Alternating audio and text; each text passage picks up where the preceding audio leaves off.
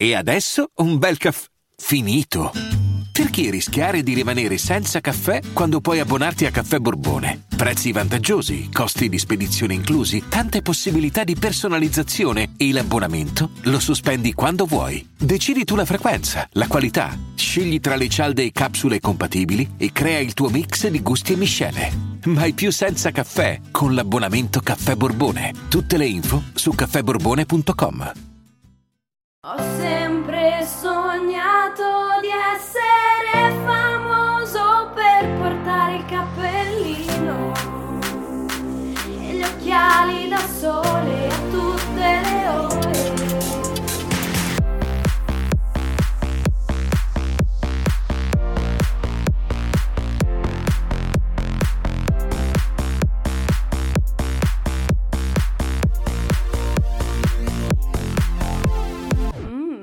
ragazzacci.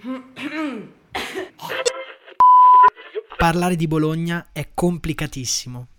È come quando ti chiedono di descriverti ai colloqui di lavoro, che hai sempre paura di dire troppi pregi e pochi difetti e di risultare quindi narcisista e antipatico, oppure dire poche cose belle e tante brutte per sembrare un realista, uno capace di autocritica, uno sul pezzo, e però poi in realtà non eri una persona così orribile come ti sei descritto.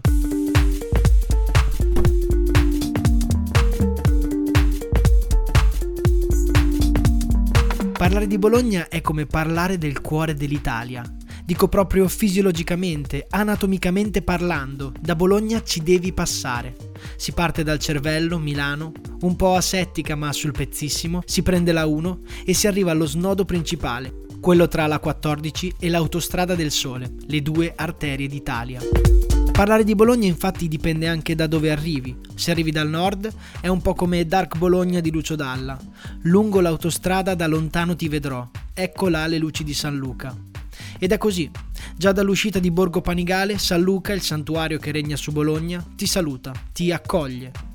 Se arrivi dal sud invece la prima cosa che vedi da lontano è il grattacielo dell'Unipol. Sembra pensato apposta perché se arrivi dal nord hai sicuramente bisogno di respirare, di prenderti una boccata d'aria e allora c'è il santuario mozzafiato che ti dà pace. Mentre se arrivi da giù, dalla riviera, hai bisogno di ripigliarti un attimo perché la vita non è solo quell'osi felice, incontaminata dove regna il sorriso e il piacere di vivere, che è la Romagna dove il lavoro non è lavoro, ma c'è anche il lavoro quello un pochino più arido e comunque bello. E allora il grattacielo della grande azienda, sbam, te lo ricorda. Parlare di Bologna è sicuramente come parlare del miglior compromesso che ci sia. A un'ora dal cervello e a un'ora dallo stomaco. Sì, perché la Romagna è un po' come lo stomaco dell'Italia, perché fa male se non lo nutri, se non lo riempi. Cioè, puoi esercitare il cervello quanto vuoi, ma se non mangi, muori. Parlare di Bologna è parlare di Bolo, è raccontare un pezzo di vita che se n'è andato, un pezzo di vita unico e inimitabile e che come forma non tornerà mai più. Non lo dico con rimpianto e tristezza, ma con la gioia di averlo potuto vivere.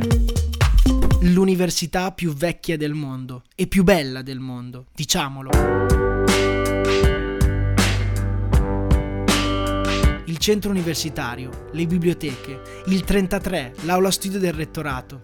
Quando si era vicini all'esame si andava lì, le giornate del Condor, io e i miei amici chiamavamo così tre giorni prima degli esami, quelli in cui non c'erano cazzi, bisognava studiare, studiare e studiare. Ti rinchiudevi lì la mattina e uscivi la sera. Perché di solito si andava nell'aula studio in facoltà, sì, ma quei giorni avevi bisogno di non incontrare nessuno che potesse distrarti. Si andava lì perché c'era il guardiano che controllava che non ci fosse casino e poi era veramente bella, piena di librerie con libri di secoli fa, pieni di notizie che, boh, ti veniva voglia di studiare. Arrivavi presto in centro perché sennò finivano gli armadietti con le password, che erano più le volte che te la scordavi quella maledetta password. E poi dopo il caffè e la paglia in centro dovevi cagare. E lì i cessi erano pulitissimi. Adesso voi riderete, ma all'università erano problemi che si ponevano ogni santa mattina. Parlare di Bologna è anche parlare del bar sotto la facoltà. Non ci si diceva niente, l'appuntamento era sempre lì alle 8.45. Passavi e qualcuno lo trovavi sempre. Ti avvicinavi da lontano e in base a chi c'era seduto avevi già deciso se avresti saltato le prime due ore di lezione.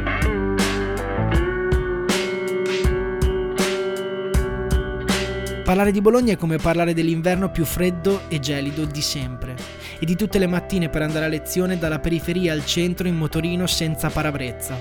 Tra l'altro un motorino rigorosamente scassato, un po' per integrazione diciamo, se avevi il motorino scassato eri più dentro allo status tipico dell'universitario fuori sede di Bologna, che poi quando sei arrivato su non era scassato, eh. il babbo ti aveva fatto mettere a posto i fanali e le frecce, ti aveva fatto dare un'occhiata ai freni e cambiare i copertoni delle ruote che erano lisci, ma poi un giorno hai deciso di portarlo dal meccanico su Abolo, quello di fiducia, cioè il più vicino, quello accanto allo studentato, che ti risolveva un problema e te ne metteva un altro, in modo che così saresti dovuto tornare dopo poche settimane. Che bastardo. Magari il primo anno era così, no? Ogni due o tre settimane check dal meccanico, un sacco di soldi e un sacco di tempo. Poi dopo un po' capivi che non avevi più soldi e quindi ti cominciavi a raccontare la favola dell'integrarsi nello status dell'universitario fuori sede di Bologna col motorino scassato. Parlare di Bologna è parlare dello studentato, un luogo mistico, ciò che veramente ha fatto fare il salto di qualità alla mia vita universitaria. Tre scale di dieci appartamenti l'una, tutte abitate da studenti, tipo Tortuga, il paradiso dello studente. Per un anno ho calato la spazzatura con una corda nel balcone delle ragazze di legge del piano di sotto. Ricordo anche quella volta della lotta di gavettoni con acqua e farina giù per la tromba delle scale. Magico.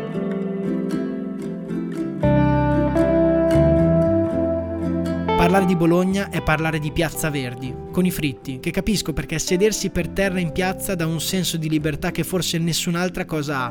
Provate a sedervi per terra a gambe incrociate nel centro di una piazza. Quella è la libertà. E Bologna è libertà, di espressione, di pensiero, è lotta per la libertà, è lotta per i diritti, è lotta perché dove studiavi, dove camminavi ogni giorno, anni prima erano avvenuti fatti troppo importanti.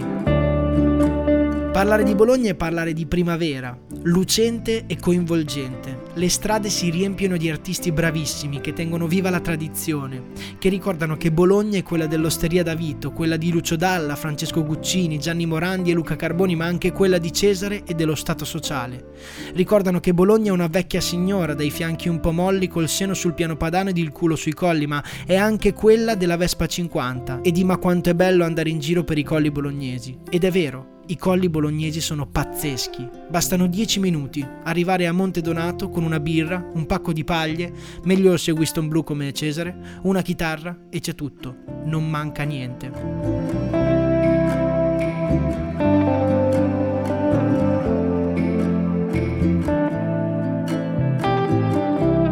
Parlare di Bologna è andare a fare un aperitivo in piazza Santo Stefano, la piazza delle sette chiese, una piazza talmente bella che non trovo altri aggettivi se non bella.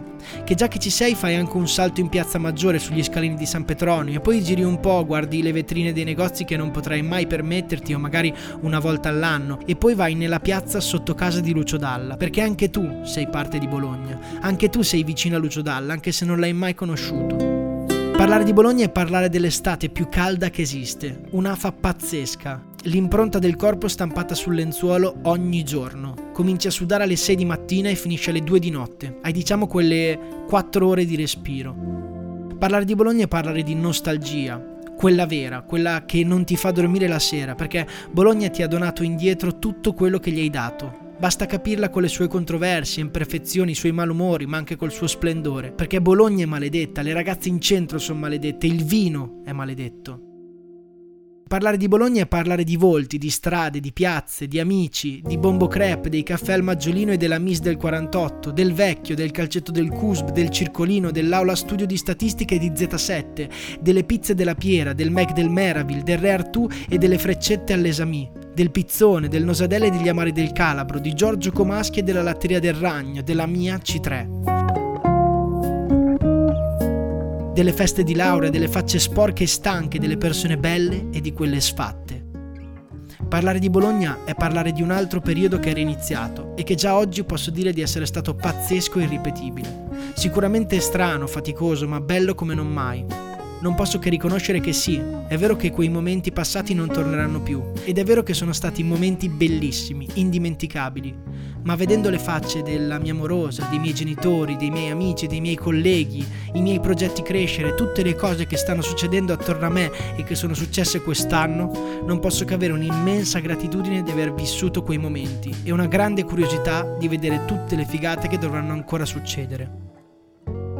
Perché parlare di Bologna è parlare di una scelta, non una scelta di città, ma una scelta di strada, una scelta di vita. Grazie dell'ascolto.